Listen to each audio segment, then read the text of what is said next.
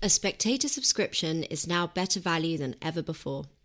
As a new subscriber joining today, you'll pay just £1 a week for unlimited online and app access in your first year. To subscribe today, go to spectator.co.uk forward slash unlimited.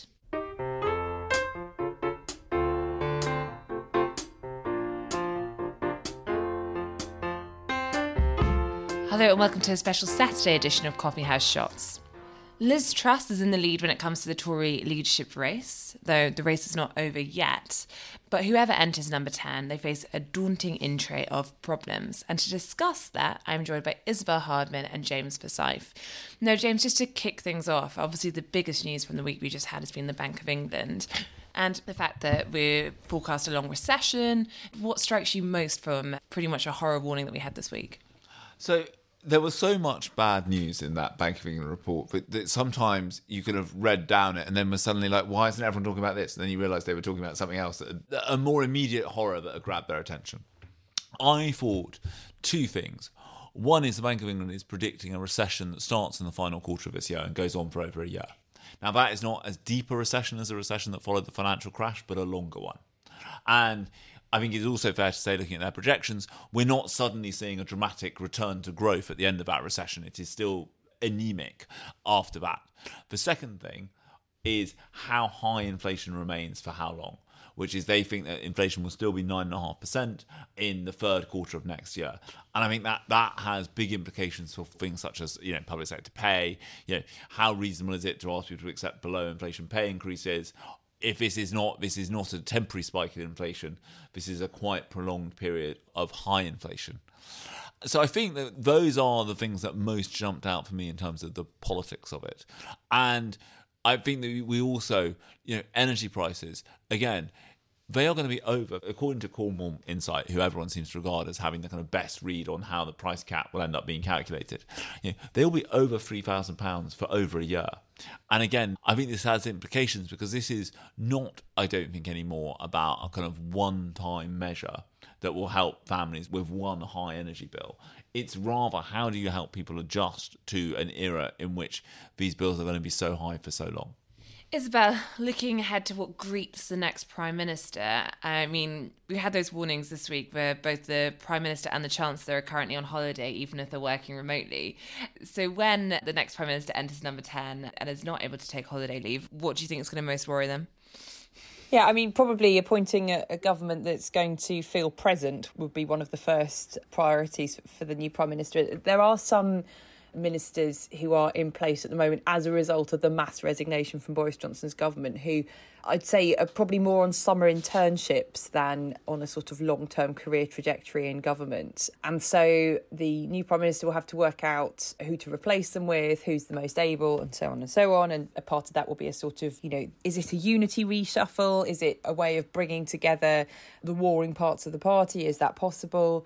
But once they've got beyond that, they and their newly appointed ministers need to get their head around so many different problems crises and it, you know it's not just it's not just the economy in this case. It's actually the NHS it's the criminal justice system it's our appalling energy supply that we have in this country. You know it's the, the Tory leadership debate has has really focused on energy bills. Fine that's a big concern for people but it's also going to be a big concern if the lights start going off this winter and there hasn't really been a particularly intelligent discussion about energy supply in this leadership contest at all. Then you look at the NHS, and I have to say that even though both of them acknowledge that there is a big NHS crisis underway, what they then choose to talk about really just glides over the surface of what's going on. Both Truss and Sunak talk as though social care has been reformed or as though actually just a little bit more money could do with going into it when the health and care levy, which Sunak obviously has to defend given he's taken so much flack for it, isn't even going to social care yet and is going into the NHS backlog. And the problem is, is that you have this vicious circle where the NHS is going to continue to struggle to deal with its backlog if it can't discharge patients safely to local authority care packages, which at the moment don't exist. So there's that. There's obviously the workforce issue in the NHS as well. Then you go further and look at, I just mentioned the criminal justice system. I mean, I think if I were talking to, which I, I do reasonably regularly, people who've been victims of domestic abuse or who've been raped, at the moment I can't really recommend to them that they go through the criminal justice system because I think that the only thing that's guaranteed is that they'll be re traumatized by a process that does not give them justice at the moment. And again, I don't think there's very much intelligent discussion of that. You've had Liz Truss telling the police to go back to basics and solve more crimes.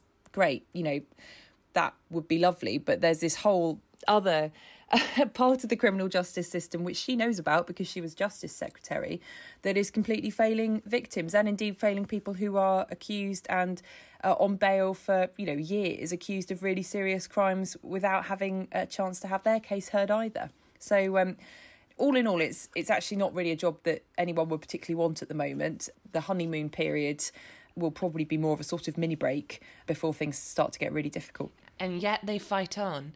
James, when it comes to the the backlogs, now I think the conventional wisdom about a year ago was key to winning a fifth term for the Tories is clearing the NHS backlog.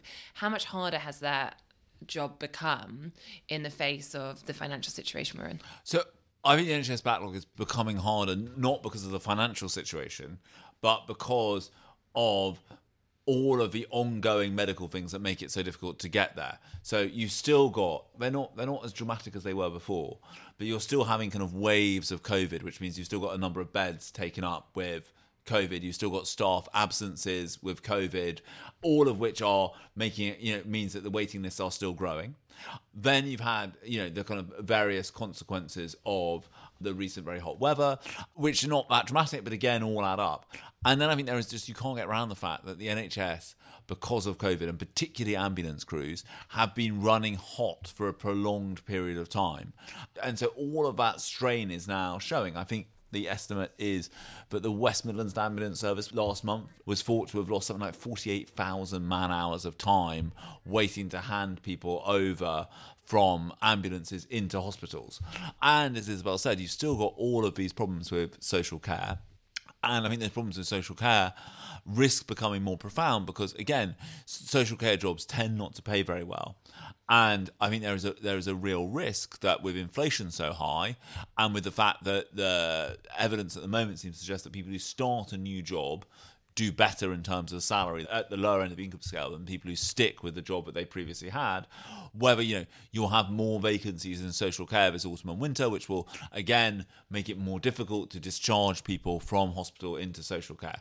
And so I think how you deal with the the backlogs is becoming a bigger and bigger issue because you know, it's worth remembering even before we got into all of this depressing litany that you know the backlogs were still not far off hitting 10 million. And I think if the backlogs hit 10 million under a Tory government, the suspicion, unfair as it may be, will always be that they've just not given the NHS enough money. And Isabel, just wondered on Labour, where do you think they come into all this? Because uh, we've had lots of attack adverts today um, coming from Labour, basically deriding Liz Truss's economic plan, saying, "Oh, well, this will you know hurt you on your mortgage. This will do these things. This could fuel inflation."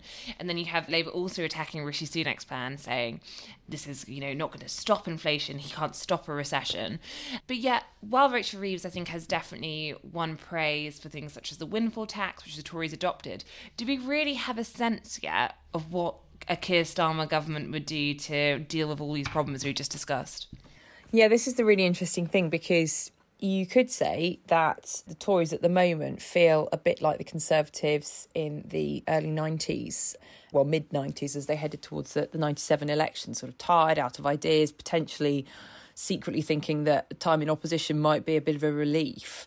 But the difference with then is is that obviously Labour was an energetic and regenerating force. And I mean, that, that just isn't in evidence at the moment. You could say that Keir Starmer's done a lot of grunt work in terms of the, the party internally, but I, I'm not entirely sure he's executed that particularly well, given the spats that he's had uh, with his own front benches over picket lines, for instance. But that aside, does he have the sort of the energy, the vision, the the excitement of um, well, Tony Blair, you know, has he moved the party from being its Kinnock figure to being its Blair figure? I'm I'm not sure that really. If, you talk privately to to lots of Labour front benches, they don't seem particularly energised at the moment either. They see the the multiple crises, the misfortune of the Tories, and they think that's advantageous. But they don't then say, and just, you know, look at us, we're raring to go. Thank you, Isabel. Thank you, James. And thank you for listening.